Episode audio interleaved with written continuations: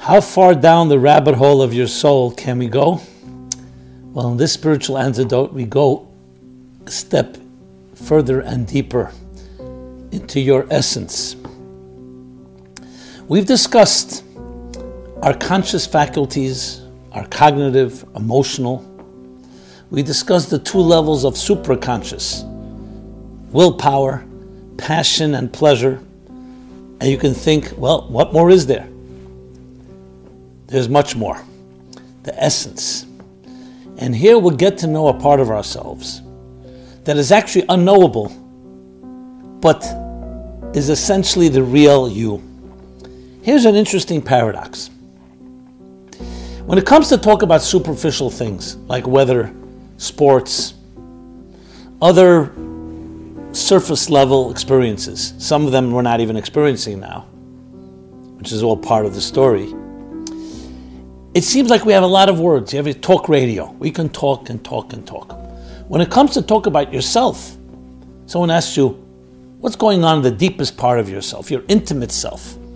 We don't have many words. The deeper you go, the less words. And it seems odd because speaking about superficial things, okay, how much can you speak about? But yourself, you're closest to yourself. It's who you are. You should have a lot of words.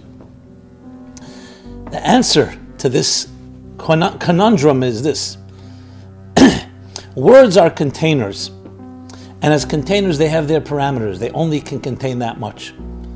When it comes to deeper feelings, regular language doesn't help. That's why we create the language of metaphor, poetry, music. That widens the container so we can express more. But sometimes that also is not enough. That's why a cry, a laugh, oy vey, from the deepest part of our guts, of our kishkis, expresses more than entire volumes. And sometimes even that is too much.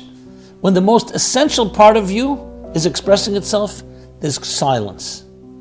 The silent, subtle voice, called the mamadaka. It doesn't even express itself in words. That is part of who your essence is about. It's a place that's inexpressible, but it's entirely you. Why is that so relevant? Because in a time like this, when our outer layers have been disrupted and even our conscious faculties are challenged, to get to know that essential part of you that's not expressible but is completely intact is vital because that can never be impacted by any experiences around us. When we connect to that, makes us indestructible.